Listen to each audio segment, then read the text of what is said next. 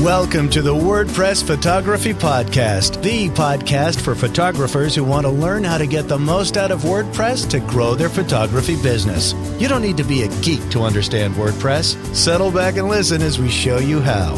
Now, here's your host, Scott Wyden Kivowitz.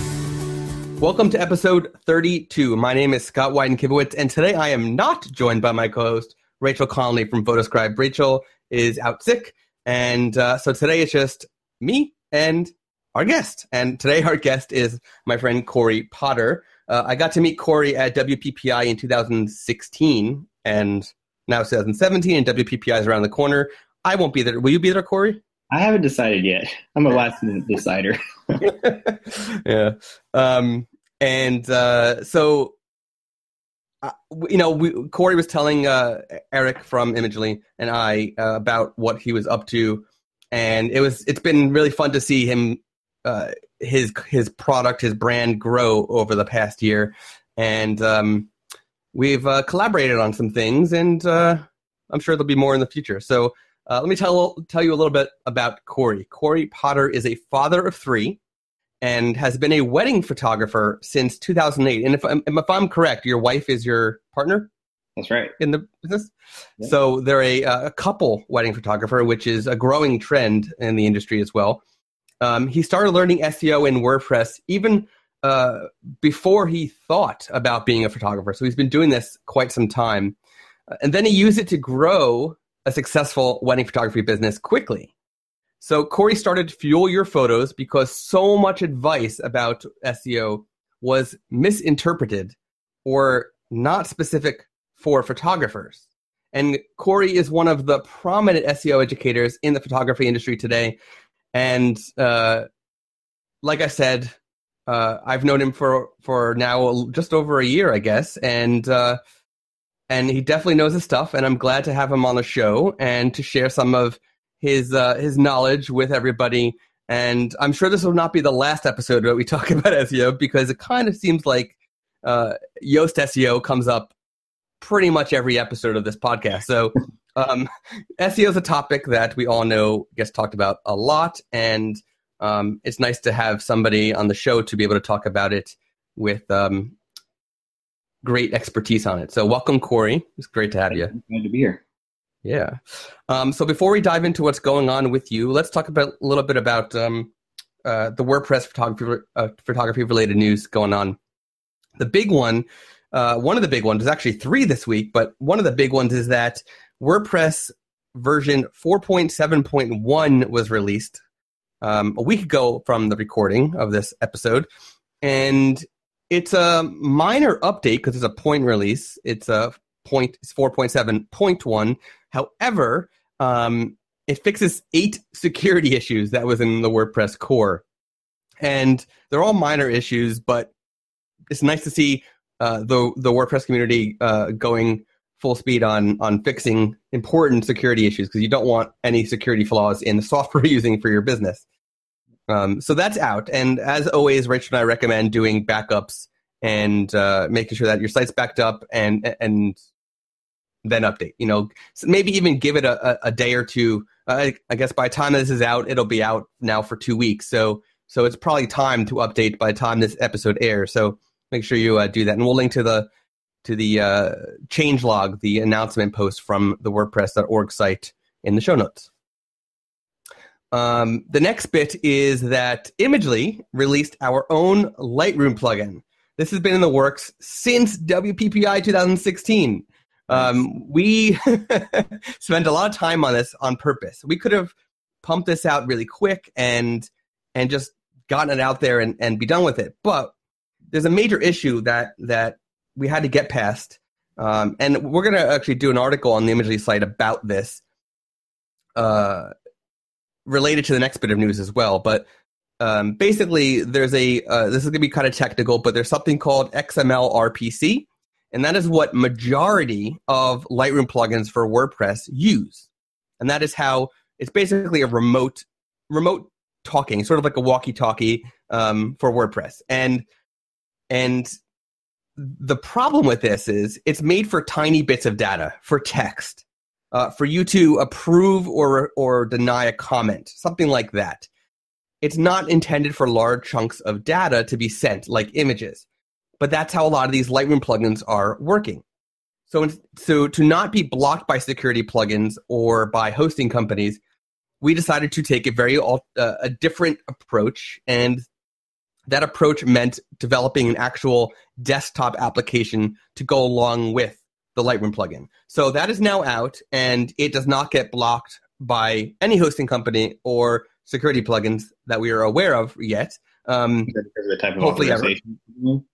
You need to put in your uh, WordPress credentials. So you put in your site and your WordPress credentials, and then you put in your FTP uh, credentials. And um, FTP is handled by Lightroom itself, and then the um, WordPress credentials is handled by us. And then the application component we built is what talks back and forth with Lightroom and uh, and your WordPress site. And this our plugin requires NextGEN Gallery. That's a that's a big thing. So it requires NextGEN Gallery, and it utilize it's a publishing service, so it utilizes collections, collection sets, and organizes your photos into galleries and albums uh, on the NextGEN Gallery side. That's so, cool. Yeah. So this is available for anybody who purchased NextGEN Pro, uh, the themes and plugins package, or the lifetime package. Um, and uh, yeah, so it's great to see it out there. And then there's a lot of stuff we're going to add down the road. Like we want to do two way sync down the road and things like that. Get proofing to go back to the Lightroom plugin and and whatnot. So really, really cool to finally see it out there. Um, related news is Automattic, the company behind WordPress.com, and the company founded by Matt, Matt Mullenweg, who was the original developer of the WordPress software. Um, they make the Jetpack plugin, the very popular, it's used by over two million sites. As uh, Rachel and I told you uh, last last uh, episode, we talked about that, and they just released a Lightroom plugin. So mm-hmm. the article that I'm going to be writing for the Imagely site is to compare the two because you actually can't really compare the two. They're very different, uh, yet complementary. So the Automattic Lightroom plugin is a simple export plugin. It's not a publishing service. It's just a way for you to get your photo to your WordPress site through Lightroom. Um, and what they do is they require Jetpack. So they're not using XML RPC, they're using Jetpack to, to mm-hmm. do this for you. Um, so if you're not using Jetpack, you can't use a Lightroom plugin. Um, if you are using Jetpack, you can. But again, it's just a simple way for you to get the photo from Lightroom to WordPress in your media library, and that's it. It's not organized. It's not nothing. It's just in your media library. Um, so, but the nice thing is your metadata will go with it. If you have a description, it could become your alt text and things like that. So you could um, get ahead of the curve uh, with as far as SEO goes with um, with with the Lightroom plugin. So there you go. That's the bitter news. Uh, any any uh, thoughts on that, Corey? That you have uh, on any of that news? No, I you know I we saw some people talking earlier about some uh, problems that people have been having with uh, some caching issues. It's been across multiple hosting companies where I'm not I haven't figured out the culprit yet, but something interesting. I, I think it must be uh, related to this um, recent 4.7.1 or some other plugin that's really popular that's that's causing issues. But uh, if you see that issue, probably a good idea to reach out to your hosting company and get it resolved. Yeah, for sure. Um, okay, so so we got through the news. Um, what's going on with you? What's what's going on with your wedding business? With uh, Fuel Your Photos? What what are you what are you up to?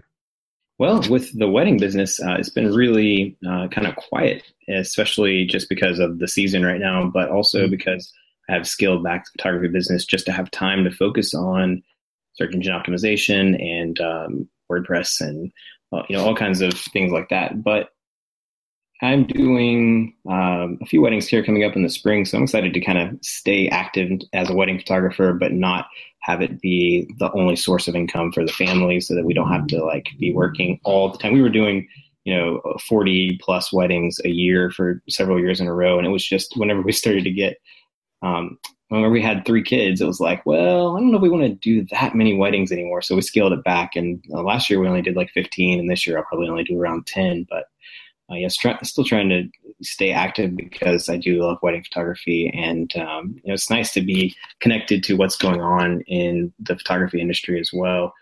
Um, you know, yeah, I, I, definitely find it important as as someone who is a photographer, but you know, is not doing it full time. I definitely um, find it very important to take jobs every so often um, just so that I'm still in the loop on things, on the processes that I'm, you know, re-educating myself on on the business side um, yeah. while I'm, you know, actually at the, you know, with the client and the preparations and making sure that you just always know, um, so that when you're teaching it or talking about it with somebody, um, you're certain that you're telling them the the right thing.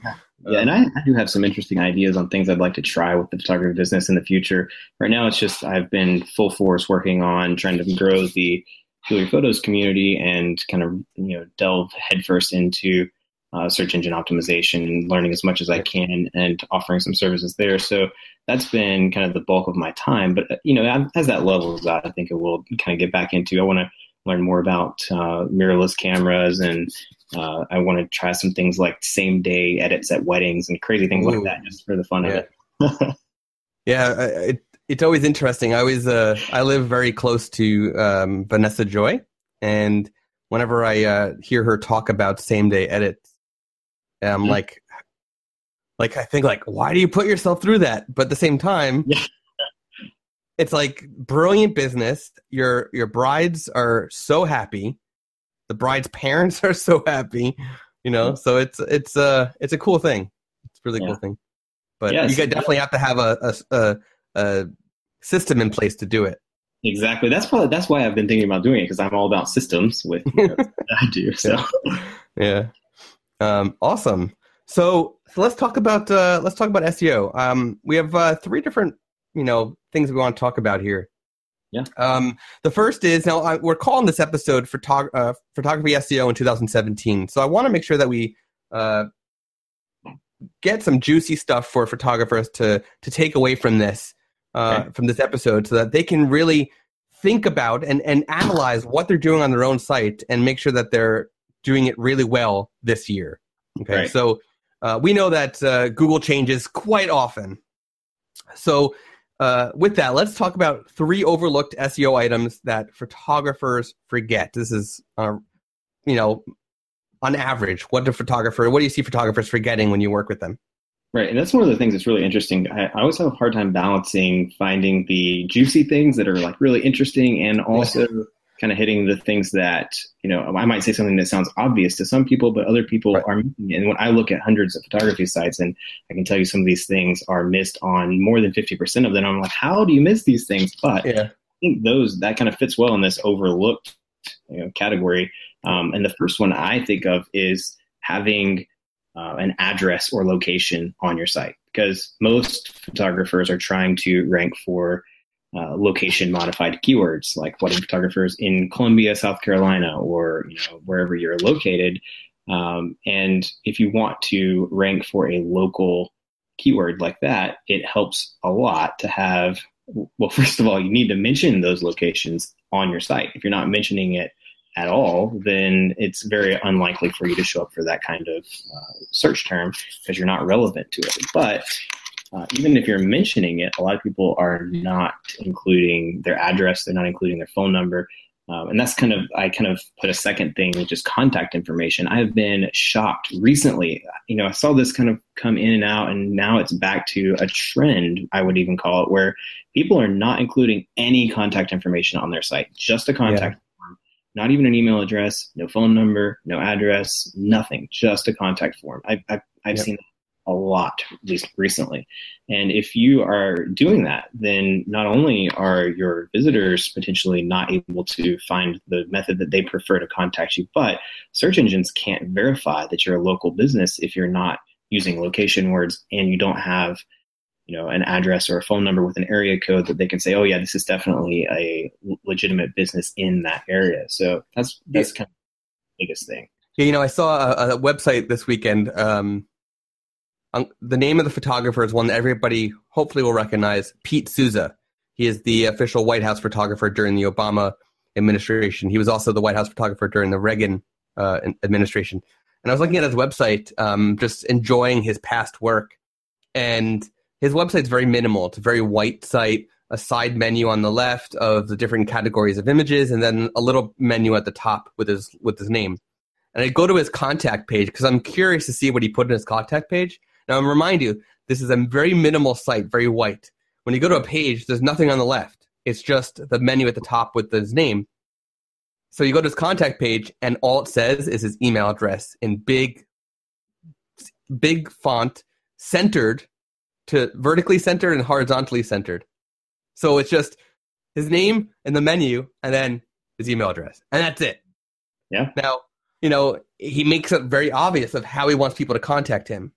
So, you know, you don't have to put everything um, of how to contact you, but you need to make sure that there is a way that if it if you have a contact form, make sure you give another way to, for people to contact you, whether it is you know an, the email address to go with it, not clickable, just in text, or you know your phone number or something. And the more you provide, the better for search engines. But Right. at least you need to have a fallback for your visitors because I see a lot of times where someone can't use a form on mobile or something's blocking the the form uh, whenever they click submit. It doesn't, you know, the the Ajax or or JavaScript isn't submitting or something like that. And so in those cases, you need to have uh, some sort of fallback plan. Right, totally cool. And what's the third? The third thing was uh, alt text. And I've heard y'all talk about this on the show several times, even recently.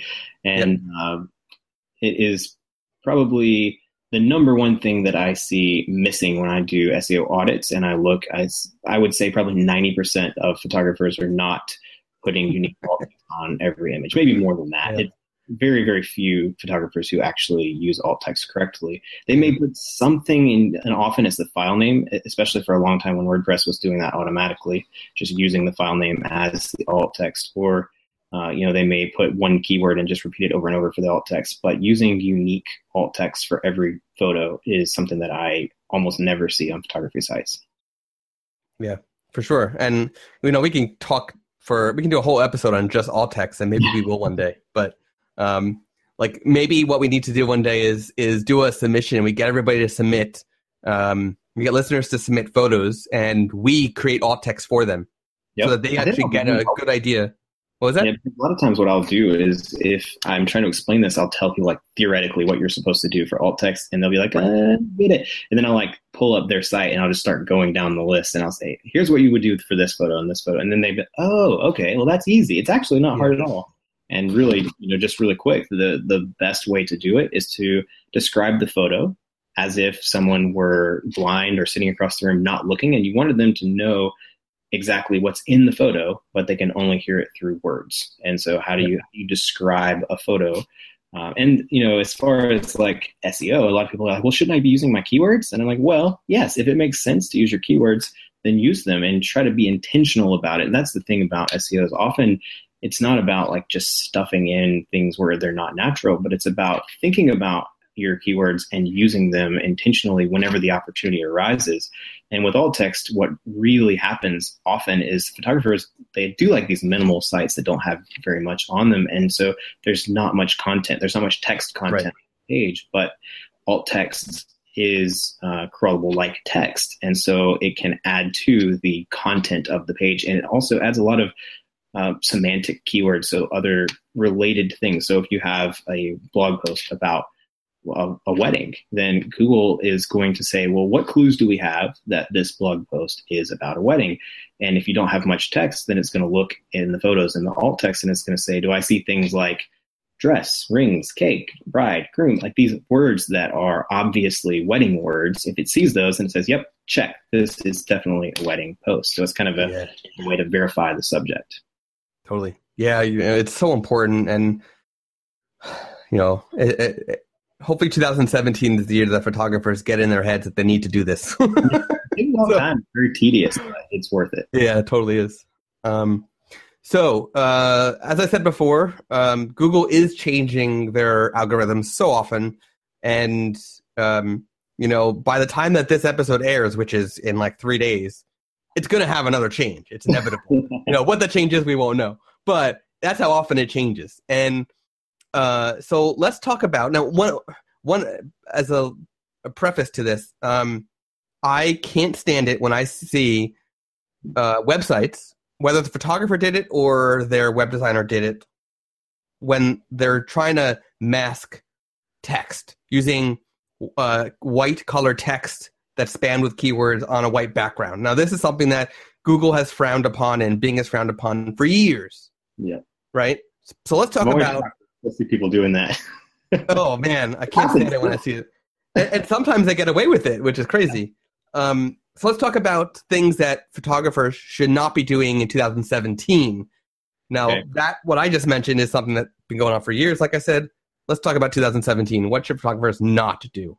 Okay, so some of these things are, are that I have written down are still kind of general and like have been for a while, but you know I think some of these are very relevant to right now. And so I'll start with the first one is um, attempting to do advanced moves or changes without help from either someone who really understands SEO or your hosting company or something like that. Um, and I say that's relevant right now, especially because of this big deal that's kind of going on with SSL and HTTPS. And a lot of people are switching by using some kind of plugin or, you know, they're just checking a box somewhere and they don't have the guidance that they need to do the proper redirects or to go into Search Console and change the way that the URLs are displayed in Google, or they don't um, they don't realize that there's going to be broken links or broken tracking or you know all these things that can happen whenever you switch not only i mean you know ssl is one example but there's anytime you switch from one platform to another or um, when you're doing anything that that changes a lot of pages or you have to have redirects yeah. in place a lot of people are trying to do this because there's a plugin out there that says oh we'll do it for you and they just check a box or even some hosting companies that I've seen have like all in this kind of thing. And so even whenever you have someone who is doing it, it can be good to have some verification from either uh, someone that you trust who knows SEO or, you know, read some articles out there and see like what the process is currently and then um, ask questions whenever someone is helping you do it. Say, well, how are you going to do this so that you know, you know, what's going to happen before everything gets started? I would say that's a big deal in 2017. I think we're going to see more and more people um, breaking their sites. I, I saw I actually worked with someone today who uh, was on Squarespace, and I know we're not supposed to talk about Squarespace, but um, they did a big switch to um, HTTPS on all of their sites, and he didn't go in and fix the things that he needed to do in Google, and it was causing mismatched results, and it was just a reporting problem and potentially a ranking problem. So, right, there's a lot of that stuff going on.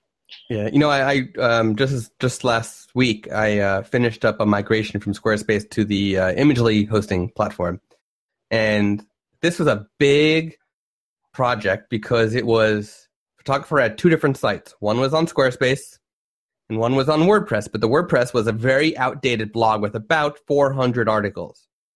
Now, uh, when you're moving from WordPress to WordPress, it's very easy. Yep. Very easy. Uh, for, uh, for a hosting company, it's very easy. I should say. Um, not for the average photographer.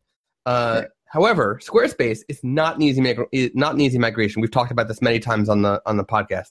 Yeah. Um, so the URL structure that Squarespace was using was very odd for this site. I don't know if it was intentional, if the photographer chose it or what. So I had to do a lot of redirects. Not only did I have to do redirects from Squarespace, the, the URL from Squarespace, the Squarespace URL to the WordPress URL, but I also had to switch from HTTP to HTTPS. So there was a whole bunch of, um, again, this is going to be technical. It, there's an htaccess file that is a hidden file that your server looks at to determine if there's uh, what certain certain tasks that should be done, like redirects. And there's a really crazy looking, super technical redirect that is um, using something called regex. Um, sorry if this is going over your head, people who are listening, but um, basically this is converting that that that one URL that was on Squarespace to the new URL without any issues, and it was doing it dynamically. For I only had to do the script once, and every URL was was migrated. So um, that's just one of the good example of you know if this person tried to do this on her own, it would have been a fail because that was difficult, big time. Yeah.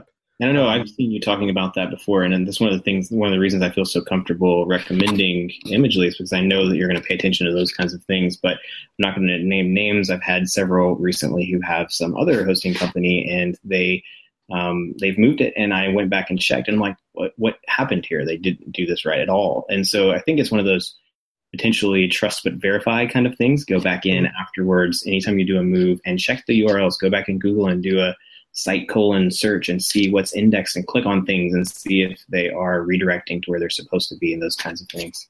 Yeah, yeah. Cool. What else? What else should the photographers not be doing this year? Uh, so uh, maybe this was in 2012 instead of 2017, but having multiple domains or platforms or sites, and you just talked about one where they had WordPress and Squarespace, but even right now, I'm still seeing quite a few people who still have a uh, a WordPress site and a separate WordPress blog, and right. they're on they're either separate WordPress installs on the same domain or a separate domain for the blog, or people have like, and this can potentially be legit, like they could need this, but sometimes people have multiple uh, websites for different specialties. So if they have like a, a boudoir and wedding and children, they might have three separate websites. And I usually don't recommend that kind of thing either.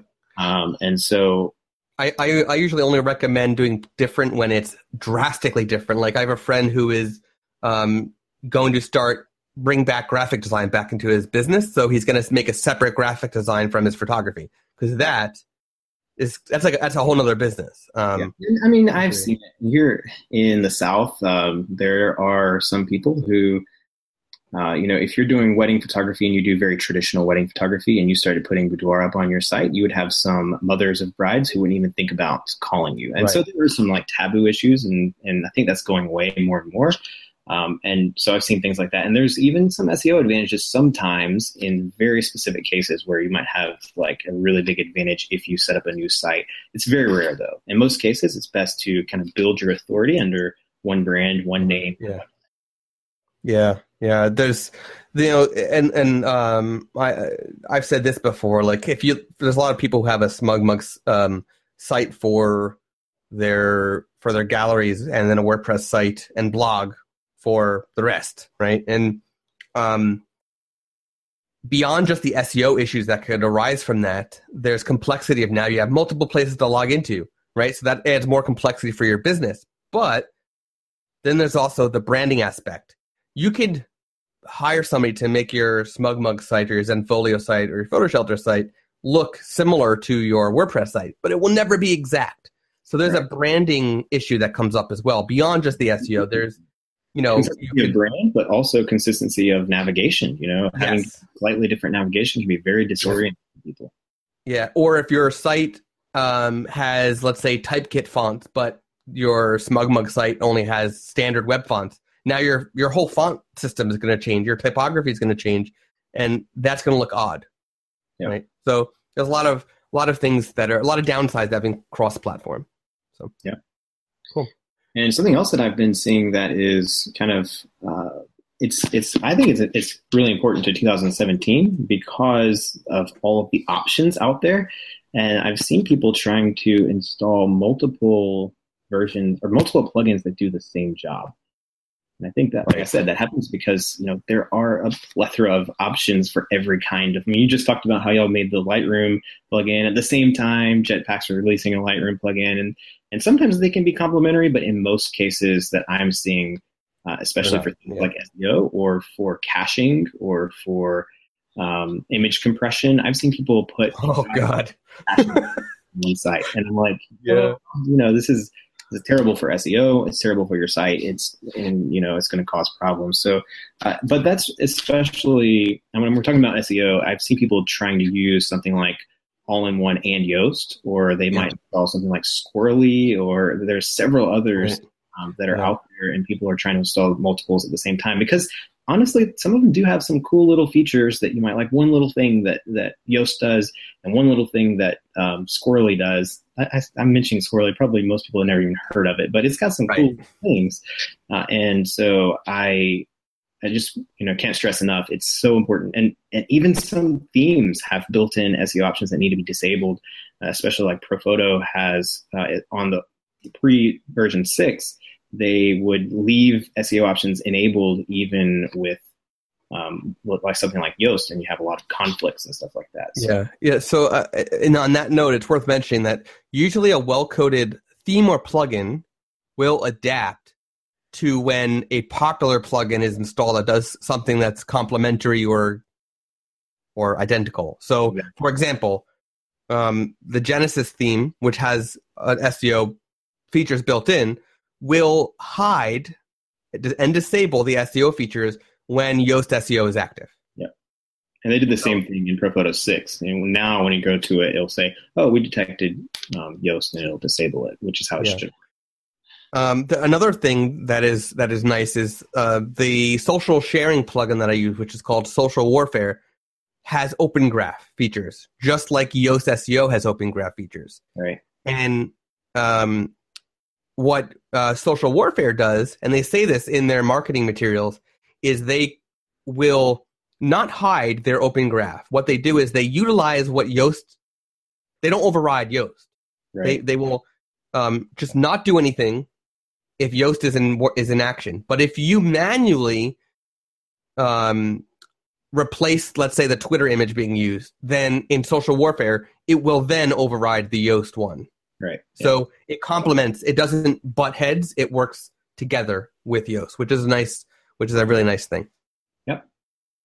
Um, so as far as caching plugins go, um, that could be actually dangerous territory. That could be a site breaking thing Yep, uh, sure. If you so this is be, way beyond SEO at this point. Uh, this is like you could crash your site uh, and cause damage if you install caching plugins on top of caching plugins. So yeah, and it's funny. I had a guy just a couple days ago who had two caching plugins and nothing was wrong with the site. It all worked like he thought it should be working, and then he disabled one of them and it crashed the site. So yeah. what happened is it like going back to the .htaccess, like or actually this was in WP config. Both had written something there, and one overrid overrid overrode the other. And uh, whenever he disabled one, the old settings came back, and like just weird stuff like that can happen when you try to install and uninstall multiple plugins. And you mentioned um, image compression. Um, one one thing that I've seen time and time again is I'm constantly recommending JPEG Mini Pro to photographers. Right because I love the fact that I can just you know use it in my workflow, and it's it's actually the most powerful um, uh, image compression algorithm out there. There is there is none that's better. And um, well, have you seen the new thing Google put out recently? It's not it's not fully released yet, but it's looking really good. Whenever it comes, they ever I haven't seen it yet, but we'll see. Yeah. Um, so so the reason why I brought this up is is because there are a lot of image compression plugins that will over optimize, will over compress. So if you compress in JPEG Mini, for example, or anything on your desktop and then upload to your website, a lot of these image compression plugins will actually recompress what's already compressed and wind up, yes, saving you file size, which is great for SEO, but it'll make your image potentially look horrible. Um, yeah, typically at that point, you're saving a few kilobytes, if that. Yeah. You know, right. And Google will usually even still tell you that you should op- or maybe that you should consider optimizing images if you only have a couple of kilobytes, like if you've already done it in JPEG Mini. Uh, they'll still recommend optimizing, but I had someone ask right. me that should I re-optimize? And usually the answer is no if you've already gone through JPEG Mini. Exactly, exactly. So um, I've tested a lot of the image compression plugins, and um, the one that I've seen that will not um, compress beyond JPEG Mini is actually Imagify. Right. It's it's made by the people who make WP Rocket Cache, um, and it's uh, I actually use it on my site alongside using JPEG Mini Pro on my desktop, just because I know that you know um, if I happen to miss an image, it'll compress it nicely, but it won't destroy a photo of mine that has already gone through JPEG Mini Pro. So, cool. um, yeah, so that's another another thing about you know don't don't overdo it with that. So great. So um, there's a lot of stuff that photographers should not be doing. Let's talk about some of the things that photographers should be doing in 2017 because there's a lot and Google is changing. And there's a few things that are super important now um, that have started becoming important in 2016 and 2017 is going to be almost crucial. so, so when you say that, the first thing that comes to my mind is mobile, and uh, it's been a big deal for years now. Well, you know, at least a few years where they've been talking about it. And I believe 2017 is going to be the year when like the, the, the scale tips with mobile and well, they've already started with mobile first index. And this is kind of the biggest thing that's a change. You know, a lot of people talk about Google changing a lot. And for the most part, if you are doing the right core things not that much changes because the Google's point is always to try to optimize for the best user experience. And so their algorithms change to always try to uh, present the results that people want to see the most. But sometimes there are major changes, and, and mobile first is one of them. And so even even that, they're saying they say uh, the, the Google reps who are willing to talk about this or who are allowed to talk about this have said things like, well, it probably won't be that much of a big deal for most sites. And and remember when you were uh, doing the introduction, you said that some things are misinterpreted or not specifically for photographers. And this is one of the times where I'm going to make a prediction that this mobile first index is going to be a big deal inside of the photography industry. So across all sites, it might not be quite as big of a deal. But what's going to happen in the photography industry is that uh, there are still so many sites that are not mobile friendly. Not even that are not responsive, but they're just not mobile friendly at all. And uh, what I've seen is that sometimes these these pages are still ranking on the first page, second page of Google, and they've just been kind of hanging out there because they have so much authority backing them because uh, they've been around for a long time, or they have tons of links, or they have lots of social signals, or really strong local relevance, or something like that. And I believe that that the mobile friendly uh, is going to that, that factor is going to start to be strong enough to pull some of those um, sites back down if they don't update. So uh, that's that's a thought on that. So, man, we could talk. We could easily have two or three episodes on just yeah. uh, mobile friendly. But the point is, uh, your site it has to be mobile friendly at least, and it really should be responsive. And, and that's from Google. They say that they prefer responsive over like a separate mobile friendly um, version, and it, you should, I mean, there's a lot of ways you can check. You can easily use the Google um, mobile friendly test. I'm sure Scott's going to leave a link to that. Uh, and, you know, that's a great way to kind of get started. But I've even found that sometimes that you will pass the mobile friendly test and still have a site that's really hard to use on mobile. Usually not. They'll check most of the things. Um, but sometimes it happens, and so it's really important that you also look on a mobile device and on yeah. several mobile devices, and have other people look on mobile devices and see not only does my site load, but uh, is it easy to use? Can people do the thing that they're trying to do on this site quickly and easily on a mobile device? I usually uh, tell people go to an Apple store, go to a Microsoft store, and go to a cell phone carrier and test it on Android Microsoft Windows phones and iPhones. Yeah, uh, and then of course, if you have access to tablets there too, on tablets. Yep. Um, so that way you're getting your hands dirty by actually testing it beyond just Google's mobile friendly tester. You know, that's something interesting that it just made me think about. You mentioned tablets, and often tablets are kind of like the third. They're kind of like the mm-hmm. stepchild. Like we think about desktop, we think about um, an iPhone or like a, a, small phone, and we kind of leave out tablets. But every, I shouldn't say every, most of the photography sites that I have paid attention to the traffic on all different types of devices, uh, tablets are usually really well performing traffic. Uh, they have really low bounce rates and uh, more pages per site. And for some reason, people on tablets often uh, really interact well with photographers' sites. And so I would say yeah. I have theories on why that is and all that, but I would say it's it's important to look and see how mm-hmm. your site looks on a tablet. Yeah, I have some theories on that too, just from like just human experience with doing things on a phone versus a tablet. Um, if you don't have a, a, a, full computer around, I find that um, I I don't want to do things on a phone that it's just too small. Right. That a yeah. tablet gives you that little bit more of a flexibility if you don't have a computer around to to really have the full a full system. Um, so fits that idea that I want to sit on the couch and watch TV while I look at this, and I don't have to have a huge computer on me or whatever. Yeah. But um, it gives you, mean, people want to look at pictures on a photographer's site, right? That's usually kind of the point, and so it makes it much easier. So maybe that's kind of they're in that mindset of like, I want to look at pictures, I want to explore, and that is why they're not. My sites are usually somewhere between like five and eight percent uh, mobile I mean, uh, tablet traffic, but that five to eight percent usually has a higher conversion rate than than the others on. I mean, if you level it out. So nice, cool. What else should photographers be doing the, in the new year? Okay, so this is uh, it's kind of an interesting thing. I, I said pay attention to branded search, and this is something that I'm seeing more and more where people are uh, really researching photographers by typing in their brand. And I think this has kind of had an uptick in the past few years because of Facebook groups. And I think a lot of people are in Facebook groups and they ask for referrals and they'll get back 20 or 30 names of photographers and then they'll oh, yeah. type those names into Google to see where to contact that photographer to learn more about that photographer.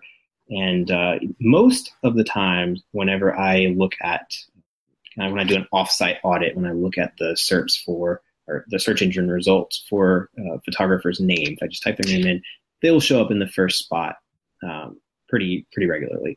But a lot of photographers have business names that are commonly used. Either they use their name and it's a very common name, like John Smith Photography, and you know there's going to be dozens of, uh, or they have some generic name like you know My Memories or My Special Moments or something like that, where there's yep. ten or fifteen photographers who've used that name, and uh, so it's important that you pay attention to your name and what happens whenever someone searches for your name. And and, and, and that that's also sort of where um, local SEO comes into play as well.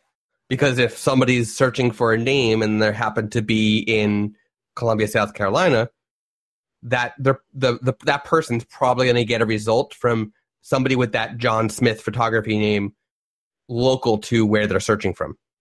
It's very true So as long as there's local signals, like I said earlier, make sure that you exactly. have things on your site. So, yep. Yeah, I, I, would say that's it's extremely important right now to focus on your brand, and uh, that's another thing that I see a lot of people leaving out is they don't mention their brand, their name in text on their site or in their titles. Uh, most people do, but there's still quite a few that I see that don't. So I think that's important. Yeah. Right? And I've actually even seen examples where uh, a photography brand is outranking the main term. So I was looking in like wedding photographers in Orlando, and there were more people who searched for like one specific photographer than for one of the um, main head terms that I was looking for. And I was like, wow, that's incredible. So hmm. it happens a lot. Yeah, that's interesting. That's really interesting. Um, the next one I think is probably one of my favorites because I always uh, challenge photographers when I when I talk about SEO in public at in workshops and and uh, conferences and whatnot. I usually give this challenge to to do exactly what you're about to say. to write. So, to write. To write mm-hmm. more. Yeah. And photographers don't like that. They don't a lot of photographers are just kind of in that mindset like I want to be creative and I don't want to write or they just don't like the way it looks. It kind of ruins the aesthetic. I mean, the whole thing with Instagram and the hashtags, we like drop them down with periods so people can't see them anymore because it's ugly. And that's how people feel about their websites. They're like, I don't want text right. on my site because that makes it look ugly. And uh, the fact is, you, it doesn't have to. If you're intentional about it and you're smart with the text that you're using and where you're using it, it can be extremely helpful. And I think your text needs to back up your photos, and your photos need to back up your text because different people are going to look at different elements uh, whenever they're looking at your site. But something that I always talk about when I talk to photographers about this is like a print competition. And if you've ever been to a print competition, especially like the PPA um, type, or you know even what they do, I haven't been to one at WPPI, but those types of print competitions where they put a print on a screen in front of a panel of judges. Uh, what happens during that competition is that they read the name of the print before it flips around. And uh, what when you really start getting into competition and how to compete, um, one of the, the the first element is impact, and the name has an opportunity to change the mind of the viewer. And so what happens is whenever you say that name and then you put that photo, it puts an idea in their head. And this is also true. I mean, I'm kind of talking about more like psychology and um, conversion and stuff like that but it, it's also so important for search engines, you know, and they need to be able to see um, text that that can set the idea for what's on the page. And so, I think that's that's extremely important, uh, and, and not just like big titles at the top of your pages, but also in in your blog post. And and I think that this again, it's for, it's for SEO, sure, but it's also mm-hmm. for people because if I can tell a story about um, let's say I, am a wedding photographer, so if to tell a story about a wedding in a compelling way that uh, brings to light the connection between the couple in a way that maybe they didn't even realize on their wedding day, or their family and friends who went they didn't see it when when they went, but now that I said it that way and I showed them the pictures to prove it, like, wow, that I connect with. And whenever people yep. connect with something like that, that's what makes it interesting to share. And so I think that photos are so and words for your photos are so important for not just search engines, but also for people actually connecting with your photos.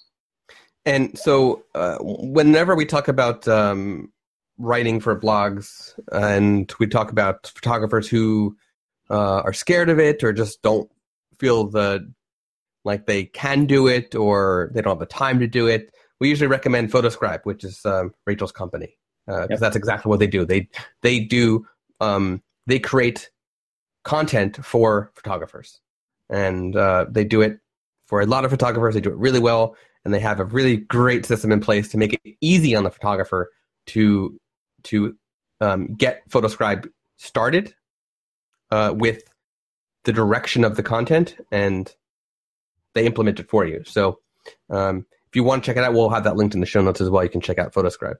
And just um, this is great. Was it?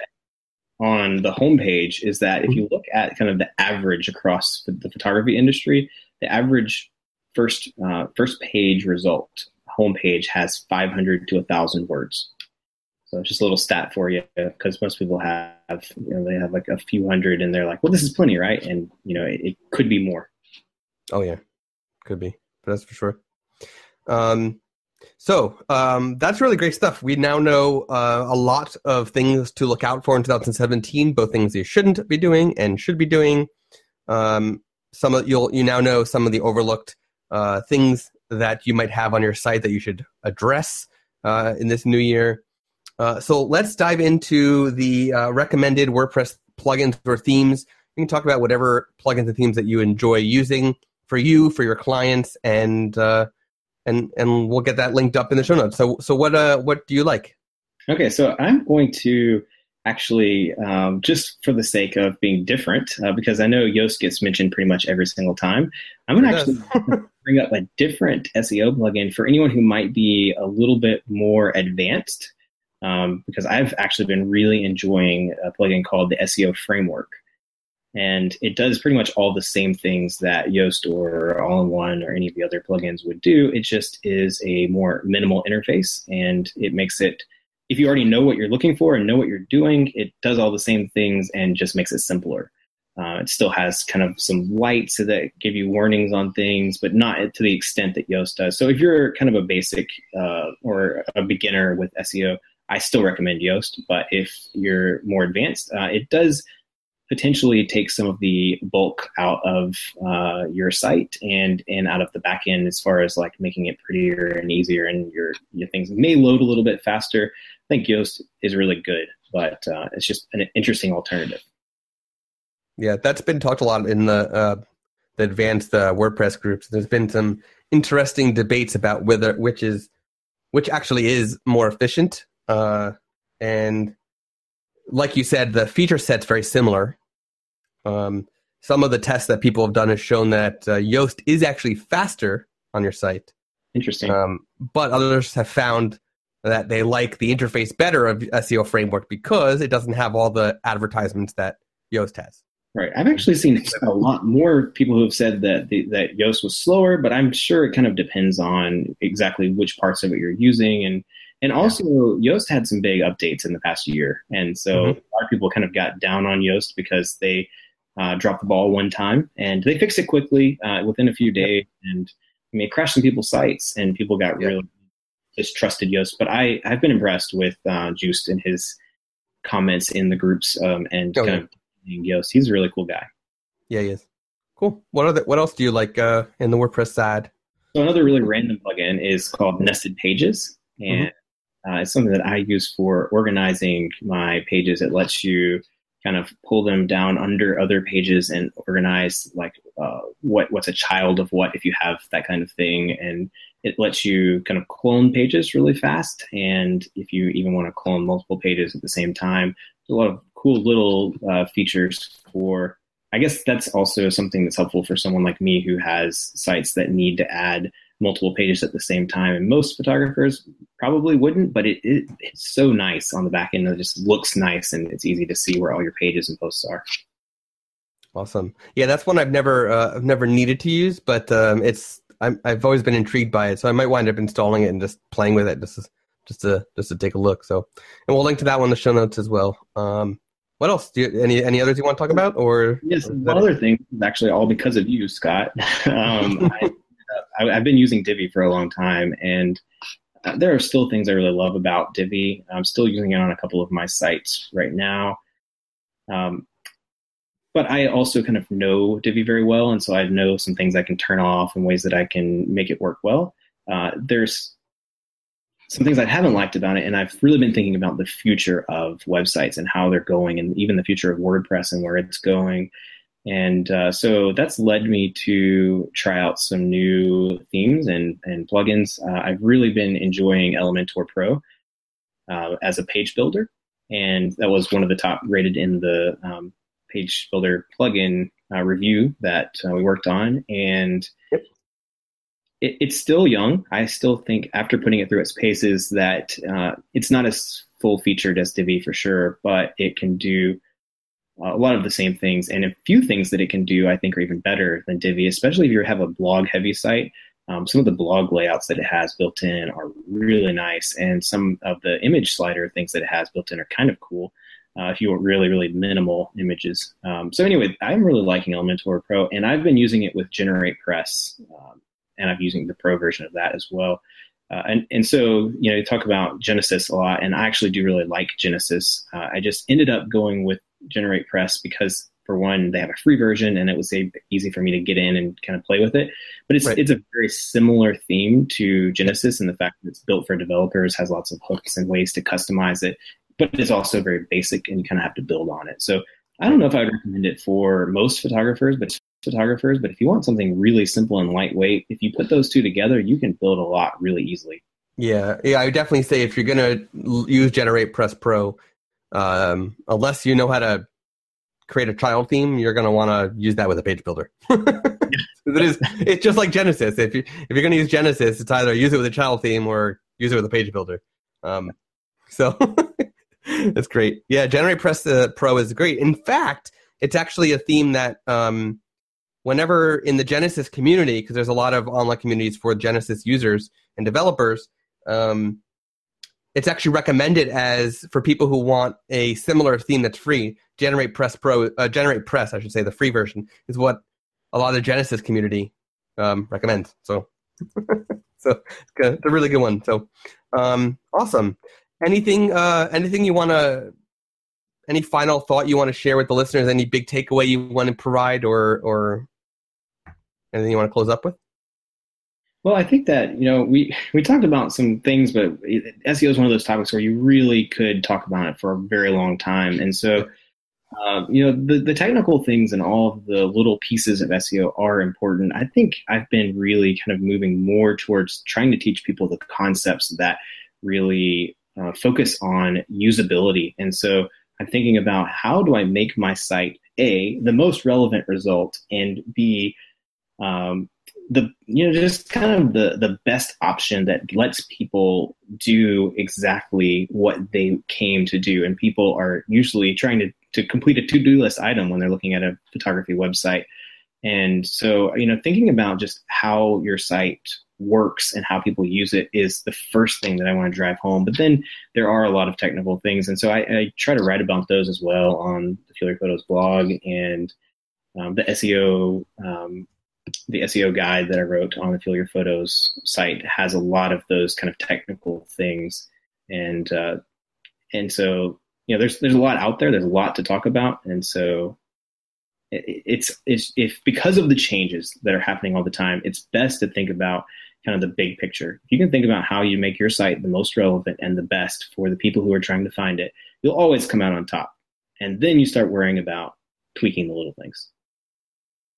Awesome. It's great stuff. Um, and we are definitely going to have you back on, you know, talk about other stuff in the future, of course. Um, and uh, I know that you're working on a lot of cool stuff that uh, you'll be able to share down the road, and we'll make sure that uh, the the community, you know, hears about that too. So, um, be sure to, and we're going to link to to Corey's uh, Facebook group. I want to make sure that everybody who's listening joins that Facebook group because It's uh, there's, a lot of great discussions about so many different topics that will benefit your site, like uh, like SEO and conversion optimization and things like that. Um, Corey also is doing um, here and there. He's and I think you're ramping it up this year, right? You're you're doing a lot of website reviews and things like that. I am. Um, right, live on Facebook too, right? Yeah, I'm, Or- well, I'm doing them uh, on YouTube right now. Um, Right. But yes, I am. I have those available. You can find out there on the site or in the group. So you definitely want to make sure you join the group and, and try to get it on one of those because uh, you might learn some stuff about your site that you did not know before. so, um, cool. Uh, well, thank you, Corey, for joining us today. Uh, you've been a great uh, guest and co-host because Rachel's not here. um, uh, so you can find the show notes and where to find Corey at imagely.com slash podcast slash 32. So uh, thank you again and until next time. Bye. You've been listening to the WordPress Photography Podcast. To listen to other episodes and to subscribe to the podcast via iTunes, Stitcher, Google Play, and more, please visit imagely.com forward slash podcast.